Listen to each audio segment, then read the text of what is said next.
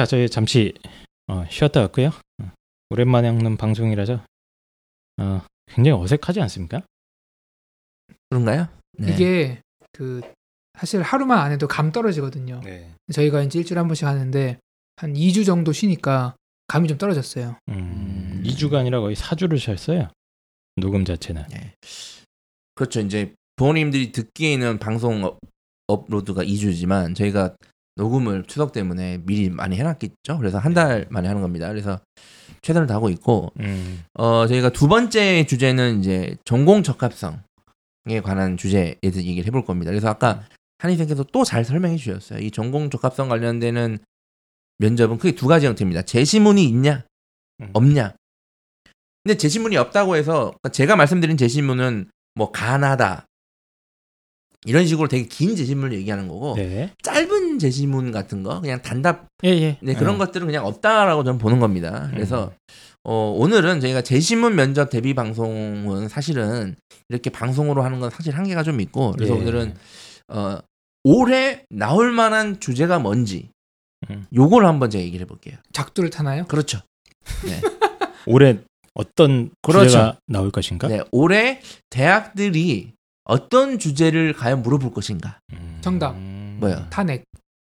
자, 그렇게 간단한 문제는 아닌 것 같고 그 예측하기가 힘들지만 제가 한번 예측을 한번 해봤습니다. 근거 그- 있나요? 근거가 있죠. 그 부모님들이 이게 예측이 가능한 예측 불가능한 영역이지만 학과별로 문제가 음. 약간씩 변형이 되기도 합니다. 그래서 저는 네. 좀 공통적인 주제들 을 학과별로 변형도 많이 하거든요. 그래서 네. 좀 예측을 해봤고 조건이 있었어요. 제가 제가 방송 초기에 말씀드렸지만 이 방송 어 이번 예측은 과학적이다라고 제가 말씀드렸잖아요. 과학적인 예측이다. 그 근거를 알려드리도록 하겠습니다. 어, 이 주제를 예측할 때 저만의 예측의 어떤 틀이 있는데 첫 번째는 민감한 정치적인 문제는 안 나온다는 거예요. 음, 예를 들어서 홍보한테 야 너 태극기야 탄핵 촛불이야 뭐 이런 이런 거 안 물어본다는 얘기예요. 이제 왜? 거. 좌태극기 우촛불. 네. 네. 너는 뭐뭐 진보적인 성향이냐 뭐 그렇게까지는 안 물어보죠. 이런 거는 전혀 안 물어봅니다. 근데 그 해에 있었던 굉장히 임팩트 있는 이슈는 그거에 대해서 공 어저 뭐죠? 어, 그러니까 그 어느 정도. 임팩트라는 게 당연히 촛불과 탄핵은 엄청난 임팩트죠. 대한민국 건국 이래 최대 임팩트 아닙니까? 거의 그러니까요. 그죠? 예.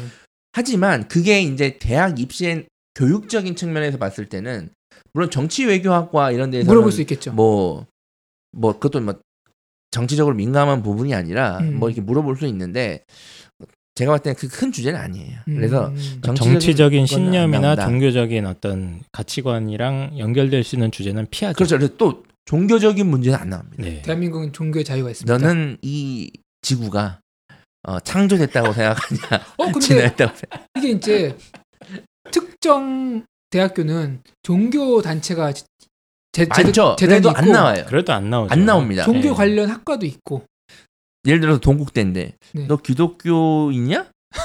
안 물어봐요, 이런 거. 괜찮습니다. 예. 네. 그래서 어떤 그 네. 정치적으로 민감한 주제나 종교적으로 좀 네. 논란이 될 수 있는 소재는 안 나온다. 안 나옵니다. 자 그리고 답이 뻔한 문제도 안 나옵니다. 답이 뻔한 문제라 네. 하면 뭐 어떤 게 있을까요 대표적으로? 어, 뭐 환경을 지켜야 되냐? 뭐 이런 거죠. 다 그게- 그, 그게 얼마나 이해가 첨예한 문제인데 어떻게 답이 뻔한 네. 건가요? 근데 사실은 뭐 예를 든 건데 네. 뭐또 어떤 게 있을까요? 뭐 음, 답이 뻔한 문제들. 답이 뻔한 문제들 예를 들면은 이제 어, 북진 통일을 해야 되느냐 아, 전쟁을 그렇죠. 통해. 네. 뭐 그런 것도 있을 수 있고 어 뭐 어떤 뭐 그런 게 있습니다. 네. 부모님에 대한 효도 네. 뭐 이런 거. 효도를 그래서- 해야 되느냐 말아야 되느냐 네. 뭐 이런 또 그러니까- 아니면 뭐 예. 뭐 구체적으로 뭐 예를 들어 최근에 그 어린이집이나 이런 그걸 뭐라 그러죠? 무슨 예산이라 그러죠? 누리 유아 예산. 보육 예산 음. 이런 거에 대해서 어떻게 생각하냐? 답이 뻔하지 않나요? 이거 깎나요? 이거 깎아야 된다라고 주장하는 사람이 있을까요, 과연? 뭐 이런 것들. 뭐 네. 더 합리적으로 집행하는 뭐 아이는 찾아가는 각자 거죠. 키우는 거지 왜 나라에서 그렇게 그냥 이런 것들 좀 뻔한 것들은 안 나온다. 네. 음. 네, 그래서 그러니까 답이 하나인 질문은 그렇죠. 거의 없다고 네. 보면 된다. 대부분 이거를 10명한테 물었을 때 8명 이상, 9명 이상 똑같이 답변이 나올 것들 안 물어본다는 안 얘기죠. 물어본다. 정답이 있는 질문은 네. 거의 없다. 그래서 지식을 물어보는 게 아닙니다. 그래서 논리적인 의견 전개가 중요한 겁니다. 네. 만약에 지식을 물어본다. 아까 같이 해발 3,500m에 뭐가 있냐. 이거는 이 학생의 학력이 의심받고 있다는 얘기예요. 기본적으로. 만약 이런 것들의 종류 질문이 나오면. 그래서 어 좀 되게 그 답변이 까다로운 가치 판단의 문제 있지 않습니까? 그렇죠. 뭐 음, 가장 고전적으로 예를 들어서 요즘엔 안 나오지만 사형 제도를 이거 폐지해야 되냐 음. 아니면 이거 계속 다시 해야 되냐 뭐 이런 것들 그거는 이제 정답이 있는 게 아니라 네. 네. 각 상황에 따른 그 이유를 듣고 싶은 거죠. 그렇죠 예. 네, 그래서 이런 것들과 같은 되게 까다로운 질문이 주로 나오고요 네, 뭐 어린이집에 CCTV를 달아야 되느냐, 그렇죠 이런 것들 되느냐. 이런 것들 그래서 이 모든 조건을 바탕으로 제가 최근 몇 년 이, 이 조건을 깔고 최근 몇 년간의 기출 문제 분석을 다 했습니다. 50여 개 대학 기출 문제를 제가 분석을 다 했고 오. 이를 통해 예측한 주제를 오늘은 시간 관계상 딱 세 개만 말씀드릴게요. 이거 뭐 그런가요? 이- 네. 예 고편 하고 나중에 본편 아, 나오고 본편은 없어요. 세 개만 할 어. 겁니다. 예. 아 근데 그게 뭔가 어떤 시대 뭐라고 해야 되죠? 시대 시대적인 흐름 이게 연관이 있습니까? 이- 있어요, 있어요, 어? 있습니다. 확실히 있어요. 제가 보니까 확실히 있어요. 상당히 이 대입 이 면접 질문 시사적인 주제 선정이 상당히 트렌드에 민감합니다. 원래 네. 그렇죠. 네, 예, 원래 이뭐 알파고가 터진 해에는 그거랑 연결돼 있는 질문들이 좀 그렇죠. 나옵니다, 네. 확실히. 그래서 이제 펜타봇이 빅데이터는 되었고 본인이 직접 예측한 예상 주제를 세 가지를 한번 제가 뽑아봤습니다.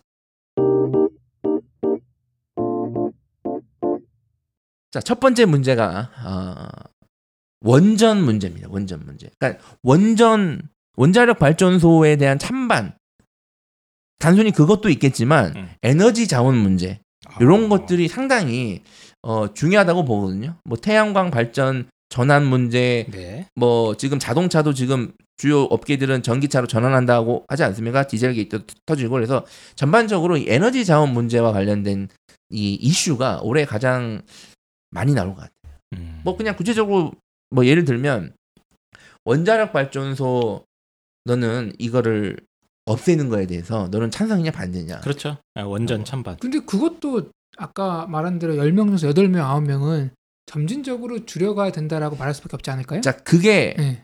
그게 최근에 논의가 되면서 음. 그런 방향이 이제 되긴 했는데 이게 전통적으로 상당히 많이 나오는 문제. 아직 네. 그 퍼센테이지를 치면은 실제 여론조사는 거의 비등비등하거나 보통은 원전 폐지 반대가 막 높은 걸로 알고 있습니다. 일반적으로는 그럼 예를 들어서. 뭐 점차 점차 없애야 됩니다. 음. 그 이제 그 약간 뭐 양비론 느낌인데, 네. 그러니까 일단 당장에 그러면 뭐 점차 점차 없앤다 그러면 그거에 가능한 대체를 어떻게 하고 네. 보통 원전을 뭐 전 환경 문제 때문에 없애야 된다라고 하면 가장 많이 나오는 게 이제 대체 단가 문제, 음, 대체 에너지 음. 문제잖아요. 지금도 뭐 블랙아웃, 그럼 블랙아웃이 뻥이었다는 얘기가 지금 있긴 했는데 그건 조사를 해봐야 되는 문제고 지금 당장 전기가 이- 뭐 에너지가 하나 한 방울도 안 나온다는데 어떻게 할 거냐? 그러니까 이런 것에 대한 얘가 원전의 찬성인지 반대인지가 궁금한 게 아니에요. 네. 그렇죠? 예. 얘가 그 주장에 대한 어떻게 논리적으로 펼쳐내는지가 궁금한 겁니다. 맞습니다. 네. 그러면 어느 정도 네. 요 관련된 지식이라든지 이런 걸 알고 있어야겠네요. 그렇죠. 근데 솔직히 뭐 이게 지식이 필요한가요? 이 정도가? 근데 이게 네. 그 문과, 이과에서 배웁니다. 배워요. 한국 지리 시간, 한국 지리 안 배워. 1학년 사회 시간에 다 배운 네, 거예요. 사회 시간에도 배우고 이제 과학 교과에 넘어가도 네. 이 관련된 파트가 있거든요. 그렇죠. 재생에너지나 이쪽에.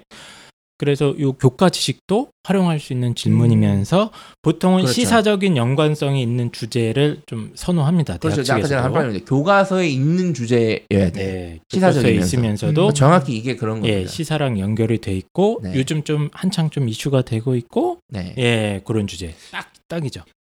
그리고 지금 그 검색을 몇 번만 해 보면은 음. 우리나라 원전 기술이 생각보다 높게 평가받아서 음. 세계 시장에서 네. 이게 우리나라 GDP 대비 큰 역할을 하고 있다고 이제 들었는데 그러면 이것도 이제 어떻게 보면 원전을 폐지한다는 거는 이거의 경쟁력도 놓치는 건데 이런 식으로 이제 약간의 그 공부를 해 가면은 조금 더 학생의 어떤 주장에 대한 설득력이 더 있겠죠? 네. 그래서 실제 이 문제는 작년에 경희대 자연계열 그리고 자, 재작년에 인하대 자연계에서 나왔던 문제. 예. 아, 기, 실제로. 기 출 문제인가요? 예, 실제로 이런 문제, 이런 문제가 제 네. 기억에도 그 후쿠시마 원전 사고 있었던 음. 그 다음 해인가에 이 관련 문제들이 몇 개 나온 걸로 기억이 나거든요. 그러니까 후쿠시마 원전 이후로 부각이 되고 올해 이제 우리나라에서 올해 이게 또 논의가 된 부각되죠. 거잖아요. 음. 그래서 올해는 좀 더 많은 학교에서 이걸 물어보지 않을까라는 생각을 합니다. 예.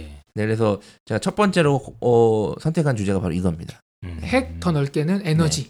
그러면 이제 학생들은 이 원전에 관련된 지금 공부를 열심히 했을 거니까 음. 원전은 알겠지만 원전 찬반 논의가 어떻게 이루어지고 있는지 모를 거예요. 그러니까 이런 것들을 한번 신문 기사를 통해서 아 이런 식으로 논의가 되고 맞습니다. 있구나라는 예. 걸 파악을 해보는 게 중요합니다. 그 신문 기사 한 두 개 정도만 네. 어, 비교해서 읽어보시면 찬성 논거, 반대 논거들이 정리가 돼 있거든요. 예, 그거 정도만 파악하시면 되는 거고, 요 답변을 잘하기 위해서 무슨 구체적인 통계 데이터, 우리나라 지금 원전의 뭐 생산성이 몇 프로에서 몇 프로로 올라가고 있는데, 뭐 신재생 에너지 발전의 단가가 이렇게 높아지고 있는데, 그게 태양광 에너지 원가가 30원대에서 지금 몇 원이 됐고, 이런 거 다 필요 없습니다. 이런 구체적인 어떤 디테일한 정보들을 외우라는 게 아니라 크게 본인이 써먹을 수 있는 어떤 논거들 이, 이, 이 채점 포인트가 어떻게 되냐면 논거를 여러 개 들고 있는가 뭐 이런 것들이 채점 포인트거든요. 그러니까 근거를 들 때 아 저는 그 원전을 폐지해야 된다고 생각합니다. 왜냐하면 어, 원자력 사고의 위험성이 너무 높기 때문입니다.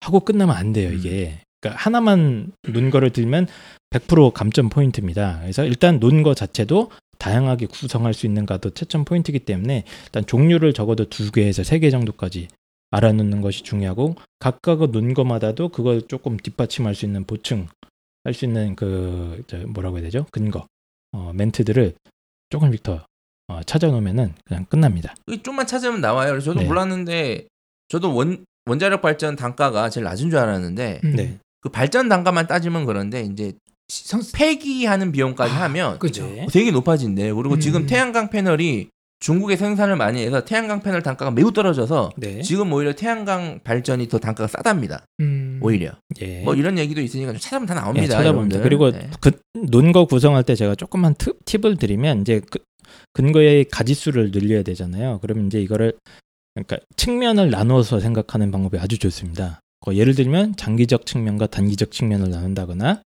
아니면 경제적 측면과 어떤 윤리적이나 뭐 어, 그런 측면으로 나눈다거나 해가지고 A 측면, B 측면, C 측면 이렇게 나눠서 측면을 나눠서 논리를 전개하면 굉장히 있어 보이죠.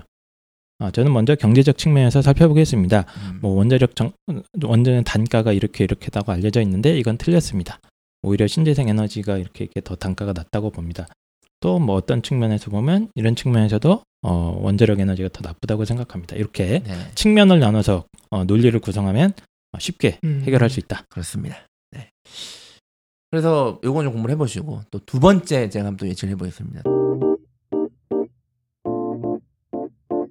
두 번째는 또 있습니까? 네, 이거는 왠지 그냥 저희 느낌인데 느낌? 최근에는 안 나왔어요. 근데 올해는 나올 것 같아요. 그 최근에 학교 폭력이 상당히 많이 일어나잖아요. 이번에 한 몇 년. 전부터 여중생 그렇죠. 뭐 그죠? 음... 학교 폭력이 좋냐 나쁘냐 이건 당연히 질문이 안 되죠. 당연히. 학교 폭력을 네. 싫어합니다. 네, 이거는 당연히 말이 안 됩니다. 그래서 지금 이거와 관련된 게 소년법 개정이에요. 그렇죠. 근데 저는 소년법 개정도 질문 대상은 아닐 거라고 봐요. 네. 대부분 소년법 개정을 해야 된다는 거 보기 때문에 음. 네. 이걸 근, 이걸 사례를 바탕으로 제가 봤을 때는 이러한 어떤 이 어, 비행 행위 아니면 어떤 좀 폭력 행위를 한 학생들에 대한 처벌을 바탕으로 교육을 해야 되는지 음. 음. 교화를 목적으로 교육을 하는 게 맞는지 이런 것들이 제가 이런 걸 물어볼 가능성이 높지 않을까. 어, 아까 아까 거는 약간 이공계 쪽 이슈고 그렇죠. 지금 거는 이제 인문 사회 쪽의 중에 이슈. 특히 사범 계열이다. 아. 그러면 더 많이 나오지 상당히 않을까요? 유의미한. 예를 들어서 초등학생이 지나가는 사람한테 벽돌 던져서 사망했던 사건이 있었잖아요. 기억나세요? 용인 음. 캔맘 그렇죠. 벽돌 사건. 그러면 만약에 그 학생이 처벌 그럼 처벌합니까? 초등학교 4학년은 감옥에 가서 20년형 때려요? 아주 애매하죠. 그 애매하잖아요. 네, 네. 그러면 아 그런 초등학교 4학년은 너무 어리니까 걔네 네. 좀 봐주고 그럼 몇 살 때까지 몇 살부터 감옥을 보내고 안 보내요? 그럼 중1은 돼야 안 돼요? 중1은 중1도 어리잖아. 그럼 중2는 중2는 보내자. 그게 뭔 차이예요, 그게. 그러니까 음. 이런 어떤 애매한 문제지 않습니까? 그래서 처벌과 교화의 측면에서 어떻게 이 아이들을 어? 네. 사회에서 네. 어, 바른 방향으로 이끌 것인지, 그러니까 처벌을 통해서 야, 넌 죄졌으니까 감옥에서 20년 때 나와. 이 방향이 맞는지 처벌은 최소화하고 교화를 목적으로 음. 교화를 통해서 사회에 적응할 수 있는 학생으로 변화하는 게 목적인지 이런 것들에 대한 질문이 나올 가능성이 있지 음, 않을까. 그러니까 청소년 범죄 처벌 강화에 대한 네, 찬성과 반대. 네, 이런 게 나오지 않을까. 어, 이것도 사실 굉장히 민감한 주제가 될 수 있을 것 같아요. 사건이 많았어요. 네, 뭐 사건이 많았어요. 올해. 그 김양, 음, 공범인 박양, 예. 요 정말 말도 안 되는 사건이 있었죠. 예. 뭐 살인 사건, 네. 뭐 아이가 이제 좀 잔인하게 폭력을 가했던 사건, 네, 예, 뭐 성적인 사건들도 네. 좀 있었고, 그래서 요 사건들은 굉장히 좀, 어, 좀 분명히 이슈가 될 수 있을 것 같습니다. 허물호 선생님은 이런 학생들 만약에 한 중3 학생이 어떤 학생들을 지독하게 괴롭혀서 음. 음, 학- 그 학생이 자살 지도까지 했어요. 그 학생을 지도하고 있는 선생님이었어요. 만약에 그러면 어떻게 하실 것 같아요? 가해자의 피해자요? 가해자에게. 아, 음, 기- 기본 방침은 얘는 무조건 처벌 위주로 처벌 목적으로 해서 이 학생부에 학교 폭력 음. 기록하고 그것도 어떤 식으로 얘를 괴롭힌지 아주 구체적으로 기록하고 학교 생활 기록부 담임 선생님 행동 특성 및 종합 평가란에 아주 적나라하게 음. 얘는 아주 음, 근성이 아니 근본 인성이 아주 썩었고 태어날 때부터 성악설을 지지하게 되는 어떤 그런 학생이었고 막 다 써줘가지고 이 학생이 아예 그냥 전과자는 아니지만 그걸 찍어버리는 낙인을 음. 이렇게 접근하실 것 같아요. 아니면 반대로 저는? 개인적으로는 네. 사실 그렇게 악랄한 행위를 했다 그러면은 그렇게 하고 싶지만 근데 이게 행정 절차라는 거는 또 개인의 감정을 할 수는 없는 거니까 예. 또 우리나라 정서상 아이들 우리나라가 이제 노인 아이들 그리고 취객 이렇게 세 명한테 있고 관대한데 네. 그렇죠. 그래서 아직까지는 쉽지 않을 것 같은데 그 행정적으로 그렇게 처리를 하기에는 음, 지금 포인트를 잡아야 되는 게 이 주제도 주제지만 아 이렇게 답변하는 게 쉽지 않은 게 문제로 나오는구나 를 알아야 맞습니다. 돼요. 그러니까 이게 예. 어려워요. 예. 어렵죠. 근데 아이들은 단순하게 당연히 처벌해야 되죠. 이렇게 했다가 이제 교수님들이 이런 식의 반론을 잃어버리면 아 맞아 그런 거였지. 어, 이렇게 그러면, 해버리는 거예요 이제. 그러면 좀 골라서 처벌해야 될 것 같습니다. 라던가 이제 흐려지기 시작하는데 이것도 이제 계속 찬반 논쟁 같은 경우는 네. 어쨌든 논리적으로 어느 정도 일관성을 갖춰야 되기 네. 때문에 어, 만약에 이제 나는 처벌 강화 쪽이다. 네. 그렇다면 어떻게 해야 될까요? 처벌 강화에 대한 또 구체적인 논리를 잘 그렇죠. 되죠. 어, 예를 들면 어, 아까 제가 써먹은 테크닉을 좀 활용한다면 아 저는 첫 번째 범죄 예방의 차원에서 생각해 보았습니다. 아, 현재 아이들이 어, 청소년 그 법률의 어떤 어, 그 미약함을 어, 충분히 알고 있고 이걸 이용해서 어, 범죄에 대해서 반성하지도 않고 어, 이게 두려워하지 않으면서 범죄를 더 잔혹하게 저지른 면이 보이고 있는데요. 청소년 법을 개정하고 처벌을 강화한다면 이런 것들이 아이들한테 더 많이 알려져서 어, 그들도 어, 섣불리 나쁜 짓을 하지 않을 것 같습니다. 또 저는 범죄 교화의 차원에서도 한번 생각해 보도록 하겠습니다. 최근 뉴스 기사를 보면 학생들이 어, 체벌이 워낙 미약하기 때문에 어, 오히려 이 자기들의 나쁜 짓에 대해서 반성하지 않고 웃고 떠드는 모습을 본 적이 있는데요. 저는 이런 것들에 대해서 엄벌을 통해서 이 사회의 뜨거운 맛을 보여주길 그러면 또 교수님이 예, 오히려 네. 그들이 잘못을 반성하고 이럴 수 있는 기회를 제공할 수 있다고 생각합니다. 근데 그- 이- 이런 학생 사실 학생 수준은 이 정도면 잘한 거거든요. 네네. 근데 교수님이 또 이게 재미가 발동 걸려가지고 아, 시비 겁니다 무조건. 교수님이 그럴 거 아니에요. 어 근데 나도 그렇게 생각하는데 몇몇 연구 결과를 보면은 처벌 수위가 높아졌을 때 학생의 비행 정도가 상관관계가 그렇게 없다. 이렇게 네. 나와버리면 또 학생 수준에서 당할 수 있거든요. 근데 이게 이제 준비된 반론을 항상 어, 그렇죠. 해놓습니다. 준비를 이게 지금 두 가지 답변을 다 준비를 해야 돼요. 예, 다 아. 준비를 하는데 이렇게 반론이 들어왔을 때 어떻게 합니까 그럼? 잠깐 생각할 시간을 그렇죠. 주십시오. 어, 잠시 생각할 시간 아까 주십시오. 아까 했던 그거를 예. 다시 이거 생각을 해야 네. 돼요. 예. 아 저도 어, 그 반론에 대해서 충분히 어, 어, 알고는 있습니다. 물론 통계적으로는 뭐 큰 유의미한 변화가 없을지라도 우리 사회에는 어떤 상징적이고 규범적인 어떤 사회 인식. 어, 사회 인식도 중요하다고 생각을 합니다. 현재 우리나라의 편행법 체계는 너무 미약하기 때문에 아이들이 반성을 하거나 이런 어, 경우가 없는데 처벌 수위를 높인다면 그리고 경각심을 충분히 줄 수 있다면 그걸 토대로 아이들의 어떤 교화에도 더 도움이 될 것 같습니다. 라고 이렇게 디펜스를 해놔야 되는 거죠. 사실 이 정도 수준까지 요구할 수는 없는 거죠 학생들한테. 네, 예. 이거에 대한 고민을 충분히 하면 네. 음. 계속 고민을 하고 생각을 하면 충분히 답변을 만들 수 있어요. 예. 그리고 네. 제가 지금 포함해서. 뭐 엄청난 통계 자료를 네. 이용한 게 아니라 그냥 신문 기사에서 주고 들은 거 있잖아요. 애들이 막 문자에서 막 킬킬대고 웃었다. 음. 아, 뭐 그런 걸 가지고 논거를 구성을 하는 것 정도만 해도 근거를 댈 수 있는 능력만 보여주면 되는데 한 개는 좀 그렇고 적어도 두 개 이상 될 수 있게 네, 엄청난 걸 물어본 게 아니잖아요. 맞아요. 애들이 다 들으면 알만한 내용을 물어본 건데 긴장을 해서 그런 겁니다. 이 지문에 분명 이런 건데 이제 어 몰라 이렇게 되는 거니까 네. 충분히 이제, 이제 이런 거는 긴 지문이든 아니면 뭐 짧게 지문이 줘도 시간을 답변 시간을 충분히 주기 때문에 대학에서 네. 충분히 여러분들이 할 수 있습니다. 네, 그리고 요런- 보통은 사전 준비 시간도 좀 주죠. 네, 예. 네, 요런 좀 까다로운 문제 아까 원전도 그렇지만 요런 좀 정확히 답이 안 나오는 문제가 나옵니다. 네. 그럼 또 자 그리고 세 번째는 아, 이게 떨리는데요. 뭐 저는 이 앞에 두 가지는 100% 나올 것 같습니다. 어 그런가요? 네. 어느 음. 세 번째는 최근 3년간 가장 많이 나온 주제입니다 대학에서. 3년간요? 네. 근데 이거는 또 나올 거예요. 뭐지? 통일?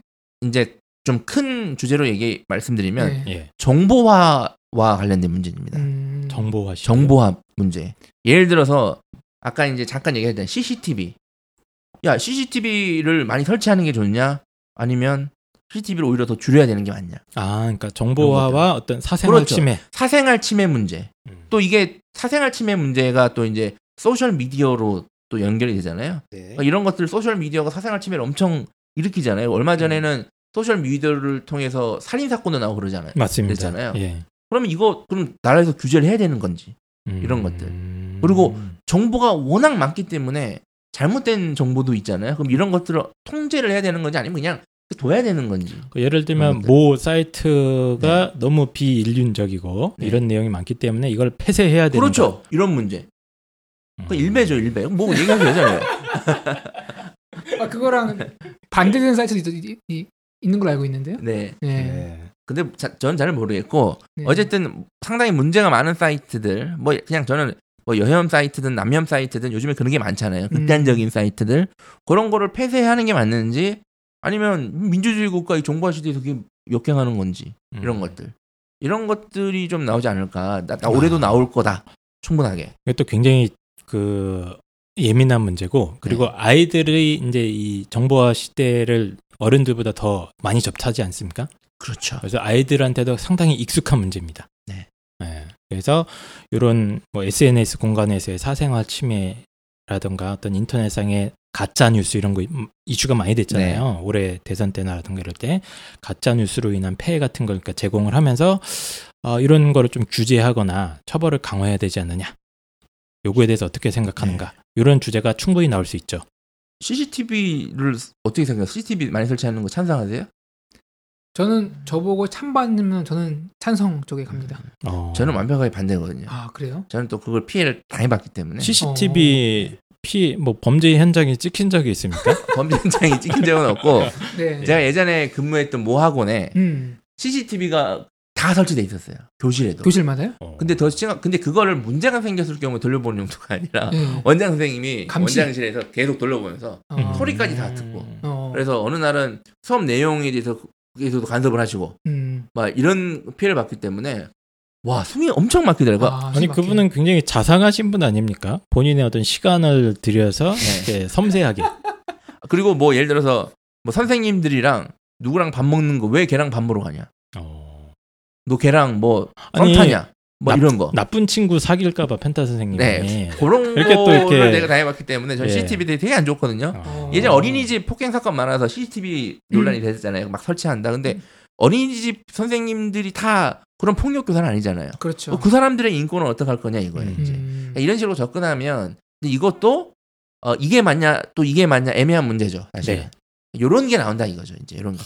이것도 굉장히 대답하기 어렵죠. 네. 예. 요런 근거- 걸 좋아합니다. 대학에서 어떤 느낌인지 아시겠죠? 네. 정답이 있는 게 아니라 네. 학생의 어떤 주장에 대한 논리. 그리고 이 주제는 교과서에도 엄청나게 있습니다. 맞아요. 아, 이게 교재에 또 나옵니다. 엄청나게 나옵니다. 네. 예. 그래서 요거는 최근에 가장 많이 나왔지만 계속 나올 문제입니다. 당분간은 음. 네. 쉽게 해결이 안 되는 문제예요. 네. 그렇죠. 예. 그래서 저는 뭐 아까 그랬지 뭐 소셜 미디어 문제, 뭐 인터넷 사이트 폐쇄 문제 이- 이게 다 같은 문제예요. 같은 예. 문제, 비슷한 문제라고 보시면 됩니다. 네. 네, 알겠습니다. 어, 지금 세 가지 정도만 딱 얘기를 해주셨는데 지금 방송이 좀 허전한 게 네. 좀더 알려주시죠. 몇 뭐 개만 더 더 풀어보세요. 몇 하나 개, 더 얘기해 볼까요? 몇 예. 개만 더 풀어주세요. 예. 네, 몇 보기만 개. 알고 있지 말고. 네. 어, 지금 뭐 찾고 있네. 어, 뭘 할까? 아, 두 번째로 많이 나온 주제가 있었습니다. 최근 어, 3년. 최근에 최근에 네, 네, 오, 네. 빨리 알려주십시오. 네. 이런 걸 풀어놔야지 뭐 무슨 2021 대입이 어떻고 다 네. 필요 없습니다.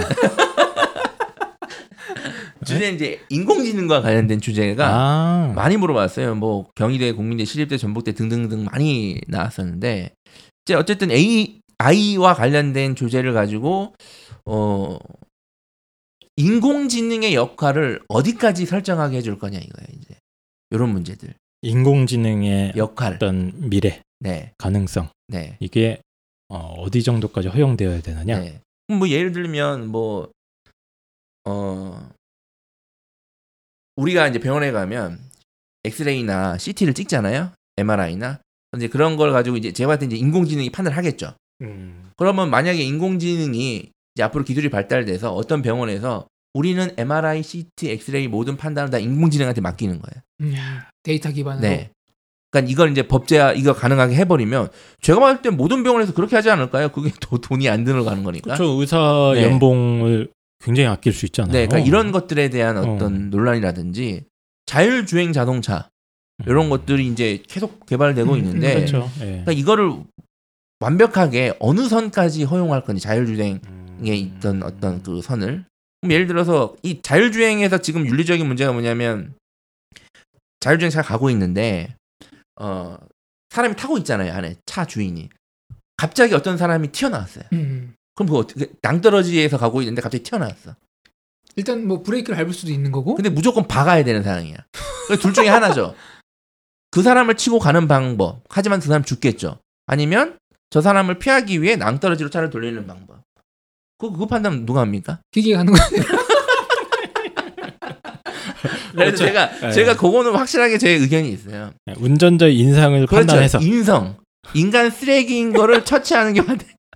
아, 농담입니다. 네. 그러니까 이런 문제도 있고 또 AI의 발전이 삶에 어떤 영향을 끼칠 것인가. 이거는 너는 AI가 삶을 더 윤택하게 만들 거라고 생각하냐 아니면 오히려 인류에게 해를 끼칠 거라고 생각하냐. 아, 제가 봤을 때 이거 노동과 관련된 노동 시장에서는 AI가 상당히 재앙으로 다가오고 있거든요. 맞습니다. 지금 이게. 예. 그러니까 이런 문제들이 좀 나올 음. 많이 나왔어요 최근에. AI로 네. 인한 미래의 변화를 네. 한번 예측해봐라라는 그렇죠. 문항이라던가 네. 혹은 AI가 도입을 이게 이걸 해야 되느냐 말아야 되느냐 네, 아, 이런 어떤 찬반 형태로도 나왔고 그렇습니다. 아 이런 게 좀 나왔고 뭐 아까도 말씀드리면 그렇죠 그게 아마 이제 작년에 많이 나오지 않았나요? 네, 작년에 많이 나왔어요. 작년에 많이 알파고 터지면서 그랬던 것 같은데 뭐 경제 문제는 늘 단골 메뉴고요. 네. 경제 문제라 하면 뭐, 뭐 예를 들어서 저출산 문제 이런 건가요? 아 그거는 이제 인구 문제. 아, 아, 인구 예. 문제도 단골 메뉴입니다. 예, 인구 문제는 거의 몇 년 동안 계속 틈만 나면 막 그, 나오더라고요. 근데 경제 문제는 뭔가 이 찬반거리는 많이 없어요. 네, 좀 이렇게 물어보는 형태거든요. 양극화의 문제점이랑 대책이 있냐. 음. 뭐, 뭐 기본소득제 찬반을 물어보는 학교도 있었습니다. 기본소득제도 네, 작년에 아, 이게 좀 좋네요. 이게 있- 있었죠. 네. 그 FTA 음. 자유무역, 보호무역 이거에 대해서 어떻게 생각하냐? 찬성이냐 반대냐 뭐 이런 것들. 음, 네. 뭐 이런 것들을 물어볼 수, 물어보는 학교도 있었고. 예. 네. 하여튼 많아요. 뭐 좀 기타 주제로 좀 재밌었던 주제는 뭐냐면 어 우버 택시 허용해야 되냐? 우버, 네. 음, 공유 경제. 네. 국내 기부와 국제 기부가 있잖아요. 네. 뭐가 더 아니 우리나라에도 불쌍한 사람들이 많은데 꼭 국제 기부를 이렇게 해야 되는지 뭐 이런 것들. 이런 것들 또 물어봤었고 어 드론 상용화로 인한 장단점. 음, 이런 것도. 그리고 네거티브 문화재. 예를 들어서 옛날에 이제 저희 총독부 있었잖아요.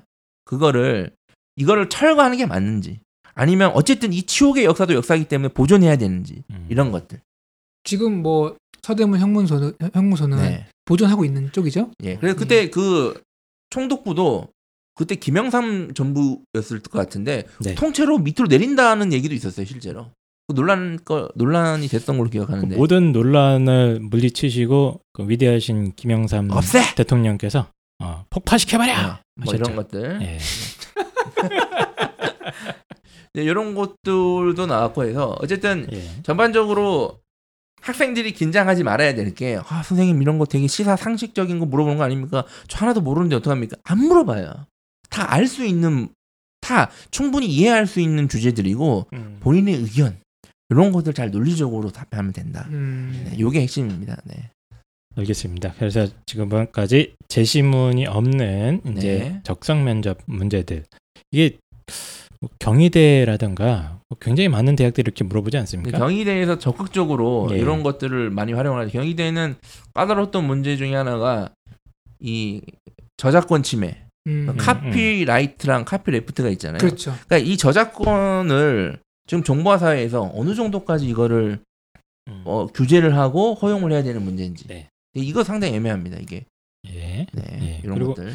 어, 이런 주제들 이 대부분은 그리고 교과서랑 연계가 돼 있거나 아니면 그 교과서에 박스 친 글들이 있어요. 맞아요, 맞아요, 네. 맞아요. 그러니까 정보화 시대의 두 얼굴 뭐 이렇게 해가지고 네. 어, 약간 그 박스 친 내용의 무슨 네. 사례 같은 걸 이렇게 해준다거나 논란이 있다. 네. 뭐 이런 거 일본의 고령화. 맞죠. 막 그래가지고 막 예. 쓰고 이 우리나라 네. 얘기죠, 이제. 예. 그런 거 그러니까 쓰고. 그런 것들에서 좀 자주 나오는 빈, 주제 빈도수가 많기 때문에 어, 그 하다 항상 하던 얘기죠. 어, 네. 평소에 학교 구- 교육을 고교 교육을 정상적으로 이수한 학생. 충분히 답변할 수 있는 문제들입니다. 실제 그래요. 네. 그리고 지방 거점 공립대에서는 지역 할당제 찬반에 대한 것도 많이 음. 물어봤어요.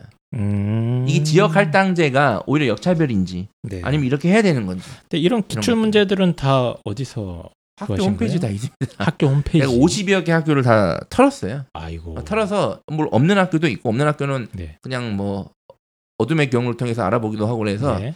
어, 추렸습니다 제가 이렇게. 음, 아유, 고생 많으셨습니다. 그래서 이런 그 제시문 없는 적성 문제 유형이 생각보다 굉장히 많거든요. 네. 어, 이거 보는 대학들이 꽤 많기 때문에 이런 문제 유형으로 적성 고사를 봐야 된다. 아, 그러니까 면접 고사를 봐야 되는 학생들은 반드시 홈페이지에 꼭 가시고 그리고 인터넷에 그냥 예를 들면 경희대 2017 면접 기출 쳐도 꽤 나옵니다. 네. 예, 아이들이 이렇게 복원해 놓은 것도 있고 여기저기 카페 같은데 그런 거를 꼭 참고하셔서 어떤 스타일로 나오는지 확인을 하셔야 됩니다. 뭐 이거 말고 또 예측할 수 있는 게 더 있는데 이제 그건 이제 면접 특강에서 제가 아 그거 때문에 시간이 길어지고 네. 아, 저도 먹고 살아야죠. 네. 17일 17일 면접 특강 신청을 많이 해주시고 이제 오늘 방송을 듣고 아 이거 진짜 우리 아이가 들어야 된다 면접 준비에. 음. 근데 야 들어봐라면 안 듣잖아요. 음. 그러니까 그냥 조용하게 이제 신청을 해주시면 학원 수업 형태로 해서 제가 음, 일괄적으로 다 집어넣어 버릴 겁니다. 알겠습니다. 어, 11월 17일 날 네. 펜타 선생님의 특강도 있고 아 어, 그렇다. 그 네. 신청은 어디서 합니까? 신청은 카페? 제가 카페와 그 팟빵 댓글에 신청할 수 있는 제 음. 메일을 올려드릴 테니까 알겠습니다. 네, 거기 신청해 주시면 예. 네 하도록 하겠습니다. 예, 알겠습니다. 자, 그러면 어, 빈출 주제로 첫 번째가 뭐였죠? 원자력 발전 문제. 네, 원전 에너지 문제. 그렇죠. 원전 및 신재생 에너지와 관련된 문제들. 어, 뭐, 아니면 에너지 정책과 관련된 네. 문제들 첫 번째 예상을 해주셨고 두 번째는 번째는 학교 폭력 요즘 학교 폭력 많으니까 음. 이제 처벌과 교화 냐 처벌이냐 아. 교화냐 이런 접근. 예, 청소년 범죄나 뭐 학교 폭력 관련해서 청소년들을 어떻게 처벌을 강화할 것이냐, 그렇죠. 아니면 교화 어. 중심으로 가느냐. 네, 의식 개선이 중요하냐 법의 처벌이 중요하냐 뭐 예. 이런 것들. 마지막 세 번째는 정보화와 관련된 문제들입니다. 정보화 시대 단골 메뉴를 단골 메뉴. 예, 사생활 침해라든가 가짜 뉴스로 인한 폐해에 대해서 이것을 규제를 강화하거나 해야 되느냐, 뭐 아니면 그냥 놔둬야 되느냐 이런 질문들. 그 저는 근데 저는 대학교 때부터 이 페이스북 전 지금도 안 하잖아요 SNS를. 네, 저는 그런 걸 보면서 되게 지금도 무서워요 되게. 와 이거는 음, 내가 다 까발려지는 느낌이거든요 거의. 저는 그러니까- 그런 걸 되게 무서운데 그러니까 평소에 착한 짓도 좀 하고 법률도 좀 지키고 그러셨으면 안 무서웠을 텐데 음, 어, 나는 무서운 게 많다. 네 그래서 예, 저는 SNS를 잘 안 합니다. 예, 네. 알겠습니다. 자 그러면 저희가 거의 두 시간 가까이 면접 관련된 방송을 한번 해봤고요. 어, 아주 자세한 내용은 다시 한번 말씀드리지만 특히 인상 면접은 작년 29회가 아주 잘 만들어져 있고요. 그리고 학생부 기반 면접과 관련된 내용은 저희가 다시 준비를 하고 있으니까 좀 기대를 한번 해주시기 바랍니다. 자, 어, 뭐 방송 마무리하죠. 마지막으로 아까 처음에 이제 펜타 선생님이 말씀하셨던 건 부모님이 역할이 있다. 그래서 방금 말씀하신 주제 있잖아요. 그러니까 아이들이 해보라 그러면 안 해요. 그래서 부모님이 이렇게 찾아보시고 한번 요거에 대해서 얘기할 수 있는 기회를 여러 번 주는 것만으로 네. 그러니까 그 아이가 얼마나 논리적이냐 아니면 잘하냐 못하냐의 가치 평가를 떠나서 어쨌거나 그런 주제에 대해서 얘기를 해봤던 경험 자체가 되게 면접장에서는 큰 도움이 될 거라고 생각을 합니다. 네네. 그래서 부모님들이 시간이 되시면은 한번 아이와 함께 이런 주제를 여러 번 얘기를 해보는 시간을 가져보시는 게 근데 어떤지 좀 위험한 게 부모- 부모님들 자꾸 이제 뭘 가르치려고 가르치려고 그러고 그러니까 때문에 그 마음을 버리고 야, 씨, 네가 뭐, 야, 원전이 뭔, 야, 없애야지, 야, 헛소리 하지 말고 무조건, 야, 반대해. 이러면 안 뭐 되니- 이렇게 하면 안 된다. 이러 안 되니까 어? 네, 네, 네. 그래서 아이의 얘기를 충분히 해줄 수 있는 그러한 장을 만들어 주는 게 중요하다. 네. 아주 좋은 이야기셨고요. 예, 저도 아, 뭐 네. 말씀드리면 이 면접이라는 게 이제 어쨌든 시험이지 않습니까? 기술적인 연습이나 이런 것들이 필요하기 때문에 어, 학원이 중요한 건 아닌데 어쨌든 말하는 연습은 무조건 음, 신경을 많이 써야 됩니다. 그리고 본인이 의사 표현 능력이 좀 떨어지거나 그런 학생들 같은 경우는 정말 벽 보고 연습하기라든가 그 고전적인 방법들 있지 않습니까? 막 그 폭포수를 뚫고 소리를 지르는 연습을 할 도대체 기세로 언제 막 언제적이죠? 폭포수가 어디 있습니까? 서편제 이런 데 네. 보면 예, 그런 판소리 연습하는 편지네. 그러니까 그런 각오로 좀 이제 그 목청도 틔우고 발음하는 것도 중요하거든요. 어쨌든 간에 아, 상대방한테 전달이 돼야 되니까 어, 본인의 어떤 혀를 통해서 발음하고 본인의 멘트를 입에 붙이는 연습이 반드시 필요하다. 네. 예. 어쨌든 이게 이 면접 방송을 학생들이 참 들어야 되는데 이제 부모님들은 아쉬울 것 같다. 다시 한 번 말씀드리지만 면접 특강이 17일 날 있다. 네. 학생들 보내주시면 된다. 예, 알겠습니다. 네. 자, 그러면 어, 고생 많으셨고요. 네, 다음에 또 좋은 내용으로 찾아뵙도록 하겠습니다. 네, 감사합니다. 감사합니다. 감사합니다.